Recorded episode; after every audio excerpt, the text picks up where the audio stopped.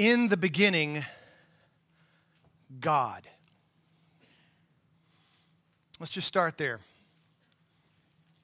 God exists eternally in three persons, and there is one God. For all eternity, God exists in a triune community of love, holiness, and joy. All three members of that community of the Godhead perfectly inclined to one another, for one another. God lacks for nothing whatsoever.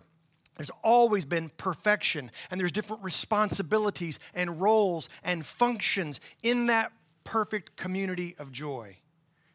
In the beginning, God created the heavens and the earth. Well, kinda, sorta. Not exactly. Sometime in eternity past, whatever that means, there was some sort of massive cosmic upheaval as one of the angels that was assigned to serve the Lord God on the high holy mountain of God, he rebelled. He decided that what he had was not enough, and so he tried to usurp. And he swept a third of the angelic host out of the sky, out of the presence of Yahweh, of God Most High and there was chaos and there was disorder and there was disruption. This is long before the existence of anything physical or material whatsoever. And there was chaos and there was darkness and there was void. But, but, the Spirit of God, the third member of the Godhead Trinity, hovered over the void, hovered over the deep. And God said, Let there be. And before he even got to the vowel, there was. See, the Bible is the story of the earth. There's a whole lot more that happened in eternity past that we're not really given all that much detail. There's a whole lot more that will happen in eternity future that we're not given a whole lot of detail. The Bible is the story of the earth. The Bible is the story of God's glory, most precisely, most specifically demonstrated and depicted and delivered as God works throughout the ages of humanity to redeem a species that He loved, that He created in His image, but that rebelled. He is most glorified and is displayed and demonstrated in His redemption of a rebellious species that does not, by nature, want Him. The Bible is the story of God creating an environment deliberately and intentionally, not reactionarily, but precisely and purposely, so that there would be an atmosphere, an environment, an aesthetic in which God and man, God and woman, God and people could actually dwell together. And so, our big idea for this morning, and very likely for the next several weeks as we are in this new stage of our study in 1 Corinthians, is very simply, but very powerfully God and us. That's the thing. Maybe you think about that all the time, maybe you don't. But this is the story of our Bible. The creation story sets the stage for the rest of our Bible, all the way through the very end of Revelation. The creation narrative is, in fact, the story of the production by God of a temple. I want you to imagine, using your sanctified imagination, I want you to really and truly, for seriouses, imagine Eden. The sinlessness of it, the holiness of it, the innocence of it, the beauty of it. The animals, there is no tooth and claw that is ever feared. The, the, the, natural created elements of, of rivers and streams, perhaps mountains, and their lush vegetation, and the related. And did I mention? God is there, unmitigated, unrestrained, his presence personally relating to Adam and to Eve, and they are knowing one another. And then the unthinkable happens. They discern and determine in their hearts that God isn't enough. Oh, golly, where have we heard that before? They fail to trust God and think that perhaps there is more than what He has given them, and so they rebel. And the rest of the story of the Bible is how God has been working through the ages to reconcile mankind to himself and to one another. Well, this is the story of the Bible. I love to tell it, and I hope you'll love to hear it. The next major moment on the calendar or the chronology, if you will, of the biblical narrative is this massive uh, season of violence on the earth. And so God decides to destroy the earth, all of it, and start over. And yet again, there is darkness, there is chaos, there is void as God covers the entire world with water. He floods it from Genesis 6 through 9. But this time, it's not just the Spirit of God that hovers over the chaos and the dark and the deep and the void. No, this time it's a little physical microcosm. There's a little box. And in that box, there are people, man and woman, and there are animals. And conceivably, there are also plants to feed the animals. There's this little microcosm which the Spirit of God hovers over. And then there's a redemptive recreation, don't you see? There's a new life. There's a new world that is not like the previous world in ways that I don't even begin to understand. And so the nations begin to rise and they flourish. And they decide, we want no part of this sovereign God. We will be God. We have the technology. We will build ourselves a tower. And that temple of redeemed recreation is yet again defiled. And so God scatters them. And then God creates a new thing out of a no thing. He calls a pagan moon worshiper from Baghdad with a barren wife who's over the hill to create a new nation. And what is the purpose of this new nation? To go into a land that is Yahweh's and to create a temple to create an environment and an atmosphere and an aesthetic in which God and men can dwell together, where His righteousness will be resembled and reflected to all of the world from that epicenter of humankind. How'd they do? Find themselves in Egypt. But at some point, at long last, God sends a deliverer, Atzar. And Moses brings his people, the son of God, Israel, out of Egypt back into that promised land for another attempt at a redemptive recreation. And this time, God says, we're going to take it another step further. We're going to create yet another specific and more precise environment. We're going to call it the tabernacle. And it's going to be an exact replica of my creation. You read the Exodus accounts and all the stunning specificity of one quarter cubit is to be the pomegranate, and one half cubit is to be the picture of the sea cow, and on and on. Why all the detail? Because the tabernacle is a temple where God and man can dwell together. But this time, God doesn't hover over the chaos and the void. God doesn't have people in a box. This time, the Spirit of God energizes one particular person, and it's not Moses. It's in Exodus 31. It's a craftsman named Bezalel. And God says, I am hovering over you so that you will create the space, the aesthetic, the environment, and the atmosphere in which God and man dwell together. But now, because of the rebellion, because of sin, there must be atonement. Something innocent is going to have to die for the sake of the guilty, and then we can have communion. Well, hundreds of years go by, and finally, King Solomon decides to take that portable version and he gives it a permanent home with the construction of the temple in Jerusalem. All of the resources that his father David have amassed, they take the tabernacle and they make it solid, permanent, immovable. All of the design, all of the decor in 1 Kings 6 are again intended to represent creation.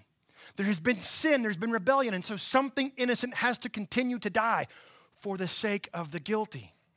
And that system goes on and it persists for over 15 hundred years.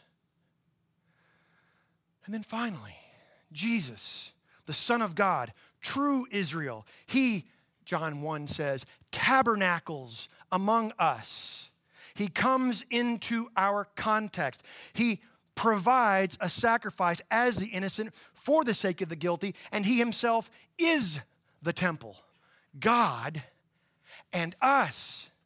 He turned the page and therefore he transferred the age from that of a national people, Israel, to a supranational people, the church. We see all that in the book of Acts, specifically in Acts 2. The people of the church were supposed to be a foretaste and a preview of the coming attraction that is the kingdom that has already begun, it's initiated, it's instigated, it's inaugurated, but is as yet still to come in its final full fruition. The distinguishing mark of this new age is yet again the presence of the Holy Spirit. Not hovering over the chaos and the void and the deep, not raising a small group of people, not energizing individuals for a particular task, but now literally and eternally indwelling those whom he has redeemed. Do you see? There is a redemptive recreation that is not just happening all over the world, it's happening through the people who inhabit the, the planet. It's an amazing thing. The book of Isaiah says that one day there will be a new heaven and a new earth. The old is gone, the new is coming. The apostle Paul says in 2 Corinthians 5 17, it's you. You are the new heaven and the new earth. Don't you get it? You have been indwelled by God's Holy Spirit. He's doing the new thing. He is identifying the world now through you. You are spirit filled. You are spirit led, spirit fed. And everywhere you go, your little sphere of influence is intended to redemptively recreate the world so that it can be God and us. So that as you're walking through Home Depot, you're thinking, this is my impact crater of God and us. As you're in line at Taco Bell, there's grace for that too. You're thinking, this is my impact crater of God and us. It's now decentralized. All these little pockets of spirit indwelled people redemptively recreating the aesthetic, the environment, the atmosphere that God intended from the very beginning. That's the story of the Bible. I haven't sweat this much since Mike took over my TikTok account. Okay. so then, in view of all of those previous environments that were intended to be spaces in which God and humanity dwelled together and enjoy one another, how should the church operate? How should the environment be when the New Testament is so vexingly vague on actual practice? Well, for that, we have to go to the New Testament and we have to read through all of the epistles, not just one, not just one passage, all of the epistles, the New Testament epistles, are like the priestly manuals for the church in the New Testament age. And that's why these next four chapters, four chapters of 1 Corinthians are so massively important. Something was out of order in the church at Corinth. And it has been my prayer and my preparation all week long that we are able to identify the same issues, the same tarnishes and taints, the stains and the sins as this church that is supposed to gather to demonstrate what it is to have a space in which God and us, the church is out of order. And so the Apostle Paul, sitting in Ephesus, takes four chapters to try to rectify what's been going on in Corinth so that the church will be that environment that is God and us. And so, with all of that as a lead up, I need you to turn to 1 Corinthians chapter 11. This morning, we're going to cover a contentious passage. I'm going to read all the way through it, but I beg you, I beseech you, before you get mad, leave, or send your emails, remember the story of the Bible, that it is all about God and us. It's a perplexing passage that has infuriated people for 2,000 years, is all. I'm going to read straight through it, and then I'm going to try to make sense of it and then we're going to apply it. 1 Corinthians, beginning in chapter 11, verse 2. If you were here last week, you saw that verse 1 should actually be the conclusion of chapters 8, 9, and 10. So 1 Corinthians 11 starts a brand new section beginning in verse 2, and it goes like this Now, I commend you because you remember me in everything and maintain the traditions, even as I delivered them to you. But, hey, good job on that. However, this sounds like my parenting style. But I want you to understand that the head of every man is Christ. The head of a wife is her husband, and the head of Christ is God. Every man who prays or prophesies with his head covered dishonors his head. But every wife who prays or prophesies with her head uncovered dishonors her head, since it is the same as if her head were shaven. For if a wife will not cover her head, then she should cut her hair short. But since it is disgraceful for a wife to cut off her hair or shave her head, let her cover her head. For a man ought not to cover his head, since he is the image and glory of God. But woman is the glory of man. For man was not made from woman, but woman from man. Neither was man created for woman, but woman for man. That is why a wife ought to have a symbol of authority on her head because of the angels. Nevertheless, in the Lord, woman is not independent of man, nor man of woman. For as woman was made for man, so man is now born of woman, and all things are from God. Judge for yourselves. Is it proper for a wife to pray to God with her head uncovered? Does not nature itself teach you that if a man wears long hair, is it a disgrace for him? But if a woman has long hair, it is her glory, for her hair is given to her for a covering. If anyone is inclined to be contentious, we have no such practice, nor do the churches of God. this is God's word? Uh, yeah. Wow. I literally have a note in my sermon document that says, Whew, good luck. My hope this morning is to try to tackle this passage in our Bible and discern, detect, discover what is God saying. My approach to this passage is a, an approach that we try to say every single Sunday in some form or fashion. What did it mean to them then and there? I know that a lot of the things that we just read make you get your back up and the claws come out and the guys, some of the guys are like, oh yeah. I know how you all feel about the passage because there is not a bonnet among you. So what do we do with this? We have to critically important discern, discover, detect what did it mean to them then and there. That is the heart of expository teaching. And that question in some passages is easier to answer than in others. And candidly, I've read, I don't know, 30 40 commentaries on this passage this week, and the vast majority of them punt. They go, Yeah, it's weird, it's cultural, we don't really know what's going on there. Uh, yeah, how about communion? Let's talk about communion next week. Woohoo! Now, I will say, most of the time when I preach, because I'm a recovering people pleaser, most of the time when I preach, I'll generally make most people agree with me. There are times when I'll make about half the people agree, quarter of the people completely confused, and a quarter of the people disagree. This morning is one of those rare opportunities where I get to tick everybody off. No matter what you think this passage is about, I can just about promise I don't agree. And so, wherever you truck yourself in to this passage, and what it's probably not what you think. And I will tell you, I have spent more time in preparation for this passage than I think I have in a decade. I really have. I mean, uh, literally uh, 60 hours this week trying to make sense because this is God's holy and inspired and infallible and inerrant word. So we have to treat it as such.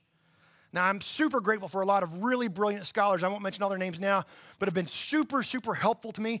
They are vilified in academia. And that saddens me. It should not be. But I'm super thankful for their work. I think they're on to it. The issue, by the way, is not pointless. The issue is not benign, what we're talking about in 1 Corinthians 11, 2 to 16. Because the church has used this paragraph to be absolutely horrible to women for 2,000 years.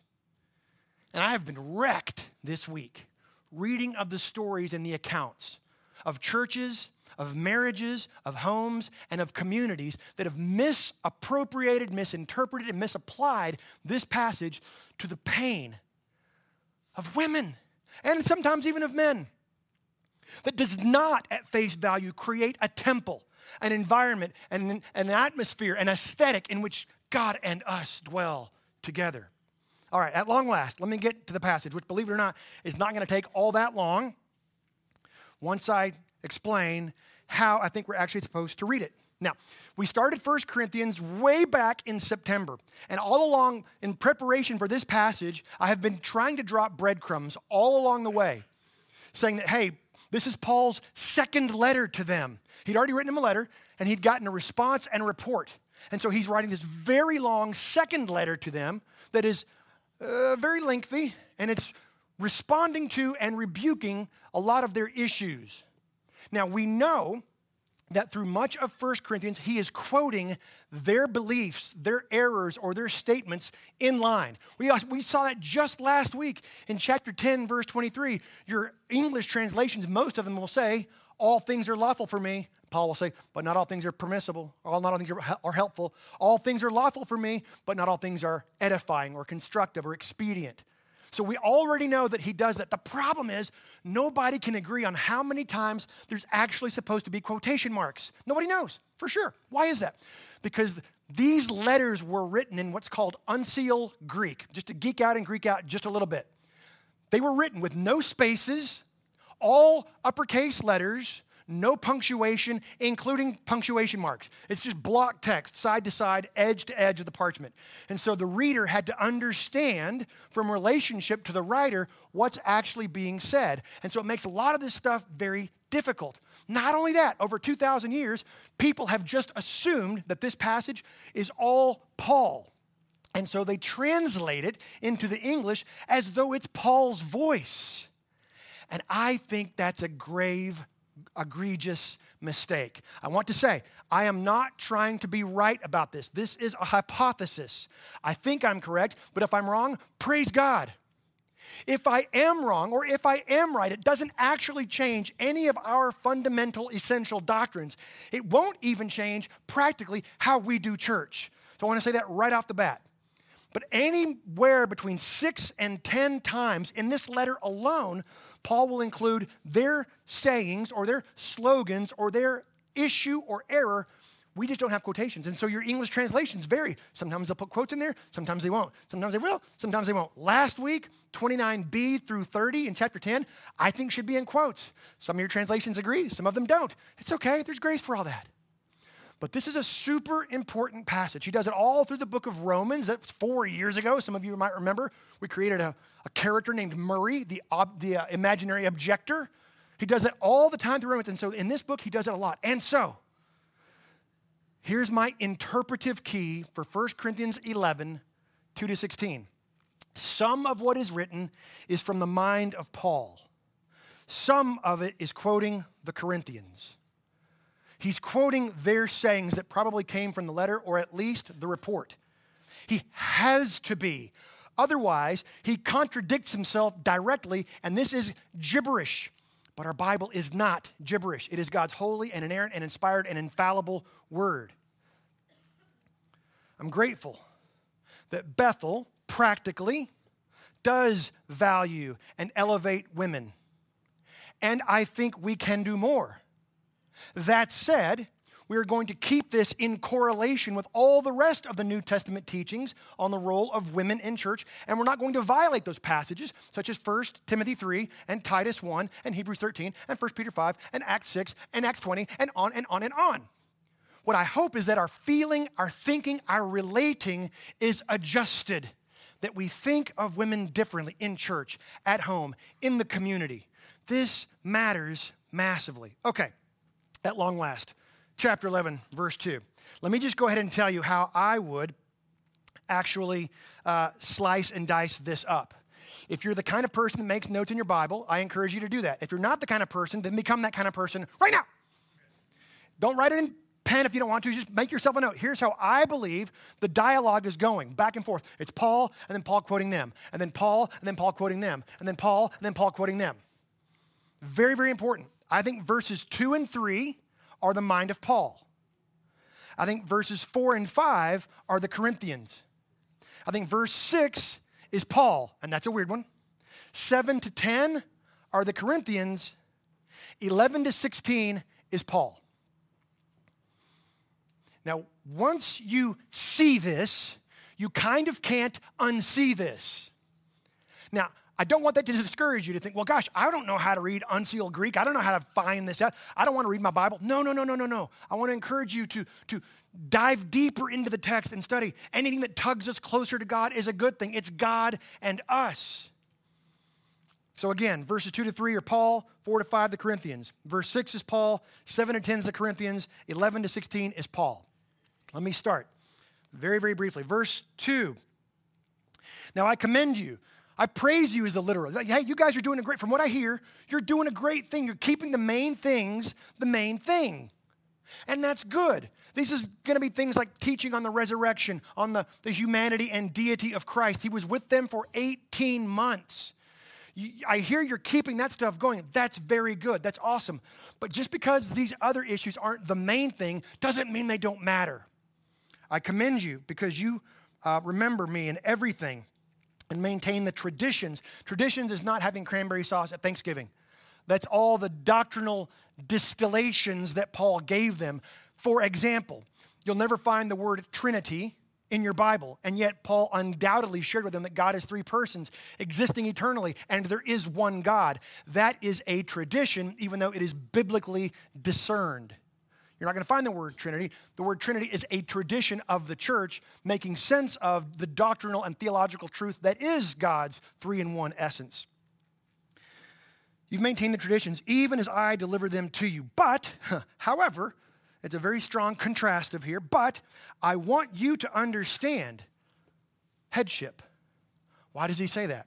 Because evidently and apparently they didn't and they weren't. And it was causing hardship and consequence. It was causing hurt and pain. And that's not an environment for God and us. I just want to ring that bell as often as I can. It's not an environment for God and us. In this age, the church is to be that environment. All over the world, varying sizes, different floors of different strange gray big buildings. This is supposed to be an environment of God and us. I want you to understand that the head of every man is Christ. Now, the problem in this passage is that the word head, kephale, sometimes it means physical head above your shoulders. Sometimes it means uh, the, the, the leadership, the authority.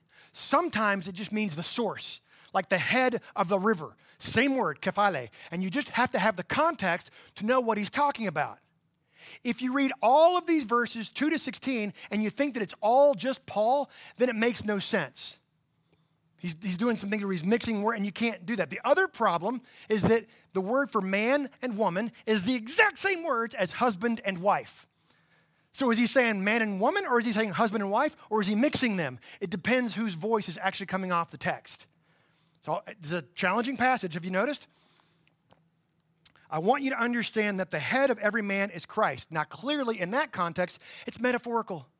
This physical skull with porridge for brains is not actually Jesus. You know that. It's a metaphorical thing. The context makes that clear. The head of a wife is her husband. Clearly, that must also be metaphorical. And it's all and it's talking about authority and leadership, not source. But he's going to make fun of them in a moment because they don't understand that. The head of the wife is her husband, and the head of Christ is God. Even the Lord Jesus Christ, the second member of the Godhead Trinity, has authority or primacy over him. That's headship. That's how it is supposed to work because that's a created order. In the beginning, God created, and it was very good. There is order, there is cosmos, no longer chaos. At least that's God's intended design. Now then, that was through verse 3 verse 4 and 5, I maintain, I contend, is the Corinthians' mind. Paul's going to write it down here, but this is from the voice or the mind of the Corinthians. Kind of have to try to keep that straight. Verse 4, they say, Every man who prays or prophesies with his head covered dishonors his head. See, I had to put it in Corinthian language so you'd understand, because that's how they spoke in Corinth back then. They were, you know, from ARP. And we chuckle. This is why 2,000 years later, from this verse, some of you men would rather eat a light bulb than wear a hat indoors. It is a misunderstanding and a misappropriation and a misapplication of a single Bible verse that over the millennia has become bedrock. Ideas for humans are hard to shake. I'm not inviting you all to wear a sombrero next week, but you could. Every man who prays and prophesies with his head covered dishonors his head, they said, I believe. But every wife who prays or prophesies with her head uncovered dishonors her head. Amen, amen. Let me that's right. With her head uncovered dishonors her head, since it is the same as if her head were shaven. Uh, no, it isn't. And Paul knows that. Every Bible dictionary, every Bible encyclopedia, every commentary of Corinth from 2,000 years ago will tell you a woman with a shaved head was a giant disgrace. She was dead woman walking. It meant that she was either a prostitute sold into bondage against her will, or she had been either literally unfaithful in marriage or accused of being unfaithful in marriage, and her husband would shave her head against her will, toss her out into the world, and she would be the recipient of unspeakable abuses and indignities until death. Paul would never say such a thing. This is, uh, this is supposed to be absolutely gut wrenching. The Apostle Paul would never say, if she doesn't pray with her head covered, it's like it's like she should be abused to death. I don't have daughters. I'm not a girl dad, but if I did, this makes me so sad and motivates me to do things that would not honor our Jesus. No, this is not what the Apostle Paul is saying. Of course not. And it's been propagated poorly for 2,000 years. Verse 6 is sort of a key here. Verse 6 is well, Paul's going to do a, a Greek rhetorical trick. It's called an argument of the absurd. Verse 6 is the mind and the mouth of Paul, but it's an absurd sarcastic. In verse 6, he says, Yeah, for if a wife will not cover her head, then she should cut her hair short. She might as well shave herself. That's the literal, she should just shave herself. Whoa. But since it is disgraceful for a wife to cut off her hair or shave her head, let her cover her head. That's what you're saying? Really, guys? Really? It's that serious that if she won't cover it, you're saying to her that she's like a dead woman walking simply because she won't respect your authority? Verse 6 is tragic. It's Paul being a smart aleck because he's an apostle. I know that Paul knows that he's writing scripture. I don't think Paul understands that this is going to be the church's document for 2,000 years necessarily. He thought Christ was returning imminently. Verse 6 is this radically sarcastic, absurd. Really, guys? It's that serious? You're saying she won't cover her head? And so it's like she should just be a dead woman walking? Oh my gosh.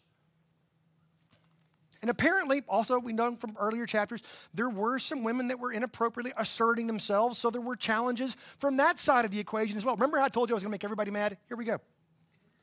Verse 7 and to 10, I believe, is again Paul quoting from the Corinthians. Verse 7 for a man ought not to cover his head, since he is the image and glory of God, but woman is the glory of man. What? What, that, where did that come from? That, though written by Paul, is not true. Now, for me, that was the final straw that broke the camel's back. Paul, Jew of Jews, Pharisee of Pharisees, tribe of Benjamin, tutored under Gamaliel, he knew Torah better than any of us will ever imagine knowing Torah. He knew Genesis 1, verses 26 to 28, that God created them, man and female. He created them in his image, and they are his glory. And he said to them, You both shall have dominion, and you both shall eat of the produce of the garden.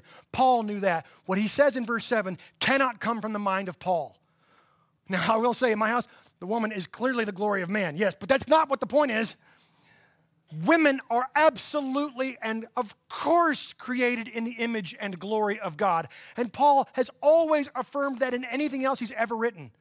Verse 7 is from these Corinthians who were getting it terribly wrong. And they continue For man was not made from woman, but woman from man. You remember that story, Paul, you taught us about Genesis 2? You remember that story, Paul? Oh, yeah.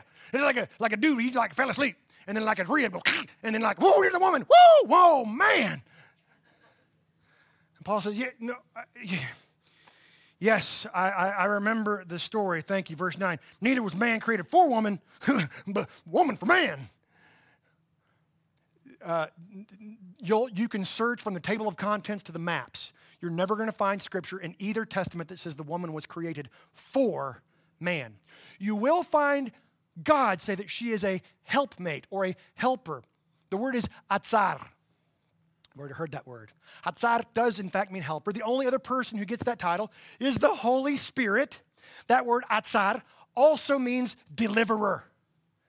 All throughout the Psalms, when Israel is at war, they say, God, you are my atzar. You rescue me from danger. You pull me out of the miry pit. You set my feet upon the rock because you are my helper. The Holy Spirit was not made for you, far from it. So, this has been a gross misappropriation that the Corinthians were, hey, she's just an accessory for me. Got my SUV, got my deer lease, I got my Apple Watch, and I got me a sweet little filly. Oh, dear God, please expunge that from your minds, fellows. Verse 10 That is why a wife ought to have a symbol of authority on her head. And then they do this great, you know, because of the angels. Like, what an ultimate Bible juke where the men are going, hey, hey, you better get back in there and make me some pie because of the angels. You know what I'm talking about right now. Because of the angels, and listen, I know that in the Bible, there are many times when the presence of angels signify the presence of God. I get that. At the giving of the law in Exodus 19, the angels are on the Ark of the Covenant, the mercy seat. Angels were present when Christ was resurrected. I get all that. That's a different prepositional phrase because of the angels, not so that the angels can see the gospel of grace like Peter talks about in 1 Peter 2. No, no, no, no. This is because the angels. I'll get you. Now, that's crazy. Paul would never say that. He's already told them in chapter 6, verse 3, that you all, men and women, you will judge angels. You will have authority and superiority over the angels. These guys are using it as a threat. You better hush your mouth now. Hush up now because of angels. And what are, what are the women supposed to do? Okay, angels. I haven't actually studied angelology. I don't know. Are they? Are they? What, what, Verse 11. Nevertheless, thank you, ESV gets it right. There are three different kinds of contrastive or alternative word in Greek. This is the strongest one. In Greek, it is plain. Plain. However, nevertheless, oh, but, verse 11 starts Paul to the end of this passage. It is now the mind of Paul. He's going to correct, clarify, and rebuke.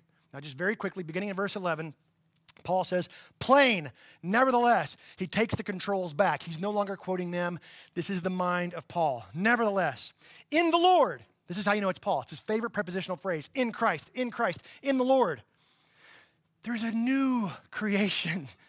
There's neither male nor female. There's neither Gentile nor Jew nor slave nor free. In the Lord, that's the new identity. Why? Because Jesus is that new, redempted recreation where God and us exist and express and enjoy together in the Lord, Paul says, verse 11. Woman is not independent of man, that's good, nor man of woman. One was not created necessarily exclusively for the other. There's a mutual, joyous interdependence. Gosh, what does that sound like? It sounds like the Trinity where these three members of the Godhead are for each other and they love each other and they're loved by each other. That's what man and woman are to do. They are to reflect and resemble God Himself. Verse 12 For as a woman was made for man, good, so man is now born of woman. Oh, you like that? You like that? That woman came from a man, good. Guess what, Chachi? All 8 billion of the rest of us came from a woman. If you're keeping score at home, you're losing. Yeah, so man is now born of woman. And all things, by the way, are from God. He's already said that at the beginning. God is the head of Christ. It's all about his primacy. Now he's dropping breadcrumbs himself. He's going to circle back to this in chapter 15, verse 28. We'll be there, in Lord willing, on Palm Sunday. It's all about God. The Bible is the story of God creating an environment and an aesthetic and an atmosphere where it's God and us. And you're monkeying it up, Corinthians with your hubris and your pride and your stubbornness. God is the head of all of these things. All things come from God, not from you, not from her. It's all God's plan and provision.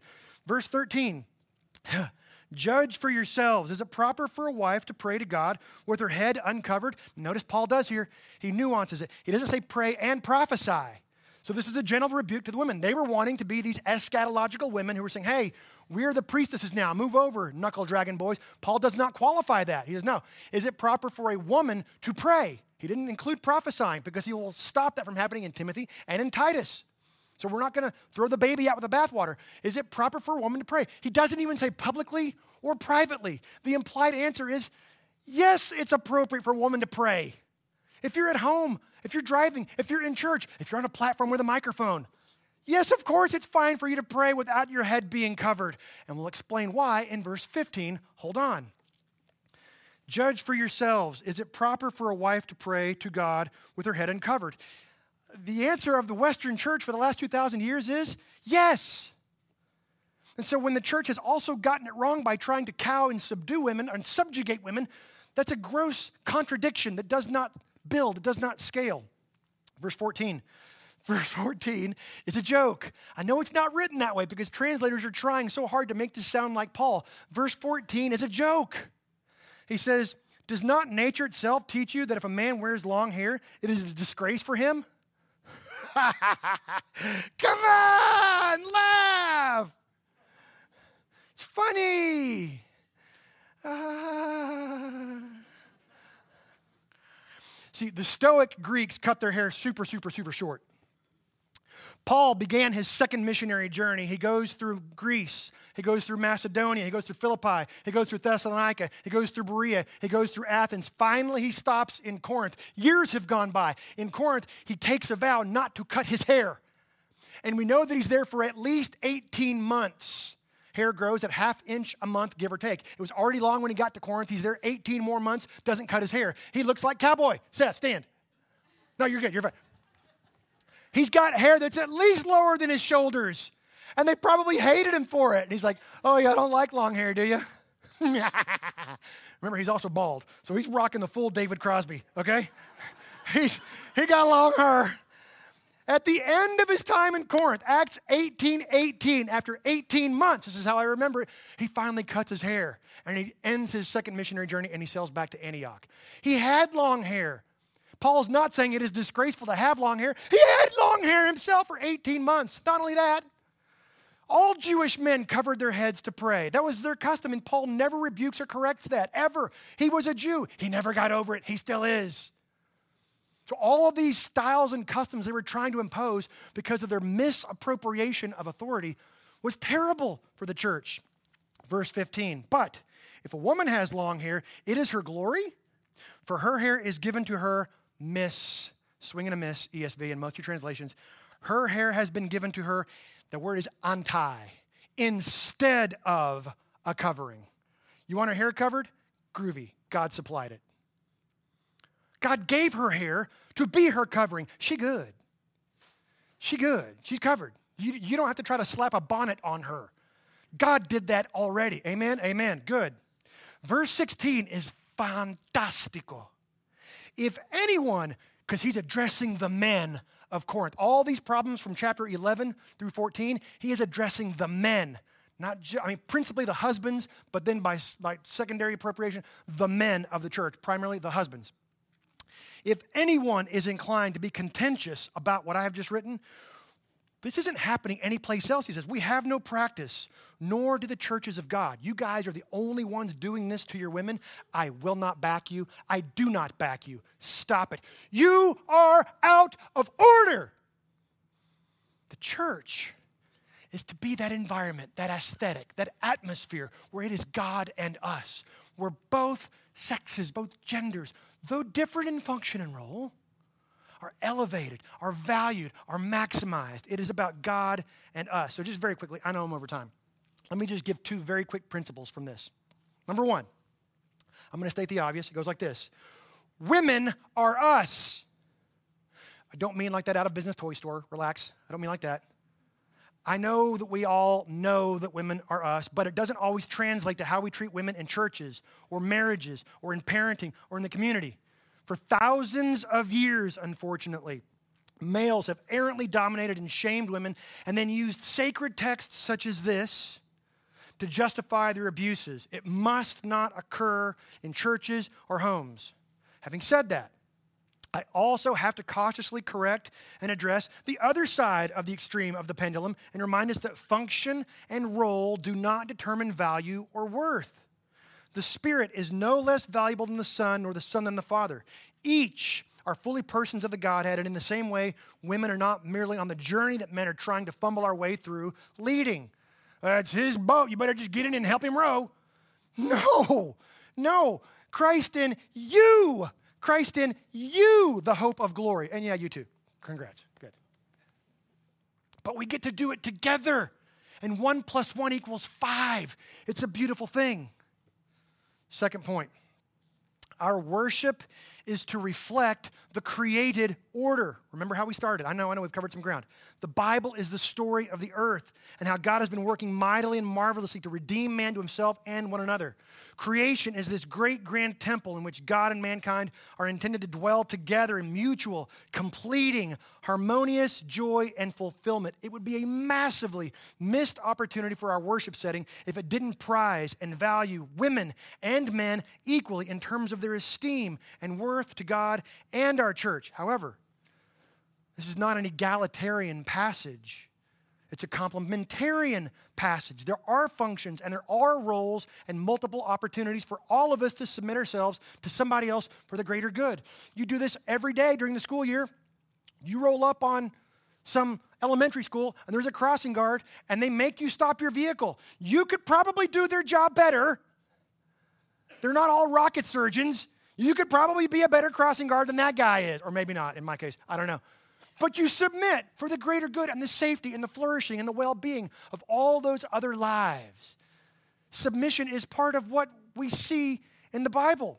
There is an order of things in, the, in our marriage relationships without question, and that's good.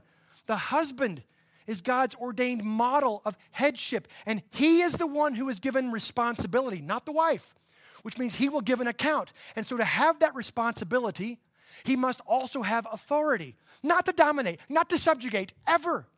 But he is the one who will be held accountable and not her. And so, we say this all the time responsibility without authority is devastating. That that authority and rulership is never about dominance, ever. He's already told those people then and these people now that we individually and corporately are the temple of God in this age, His dwelling and His residence. This is where we show what God is. In this setting, that he is setting things to rights and has already begun to set things to rights. It's his kingdom. He loves his daughters and his sons equally.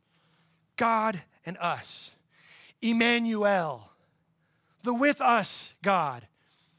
If you're still not convinced, I invite you to read the Gospels and see how Luke depicts Jesus dealing with women. He loved the women, his sisters in the Lord who both God and man, the perfect personification, microcosm of God and us, who, being in very nature God, did not consider equality with God a thing to be grasped, but submitted his life even to death, death on a cross, because he thought we were worth it. And so may this be a place, this church, this temple in the 21st century in East Texas, be a place that radiates, reflects, resembles God and us. Let's pray together. You can leave your heads uncovered. Father, thank you for this morning. Thank you for the opportunity and the privilege to wrestle with a difficult passage. I pray, God, that you will redeem whatever words I have misspoken, that the only words that would persist would be yours, that your truth would sound forth and not return void. Father, I pray that there's someone who's had a hangup about passages like this that has kept them from seeking relationship with you, that you would move irresistibly by your Spirit and draw them into a saving knowledge of your Son, Jesus. They would step out of darkness into light. For the rest of us, Father, would you give us the courage, the boldness, the conviction to repent where necessary, to see the women in our church, in our homes, in our community, the way that you see them, to treasure them, to partner with them, to be bettered by them would you also, Father, compel and convict the men to rise to nobility and dignity and conviction, to create a space in which you and us, Father, dwell and are seen as a light to this community? We pray all these things in the power of your Spirit, and in the name of Jesus. Amen.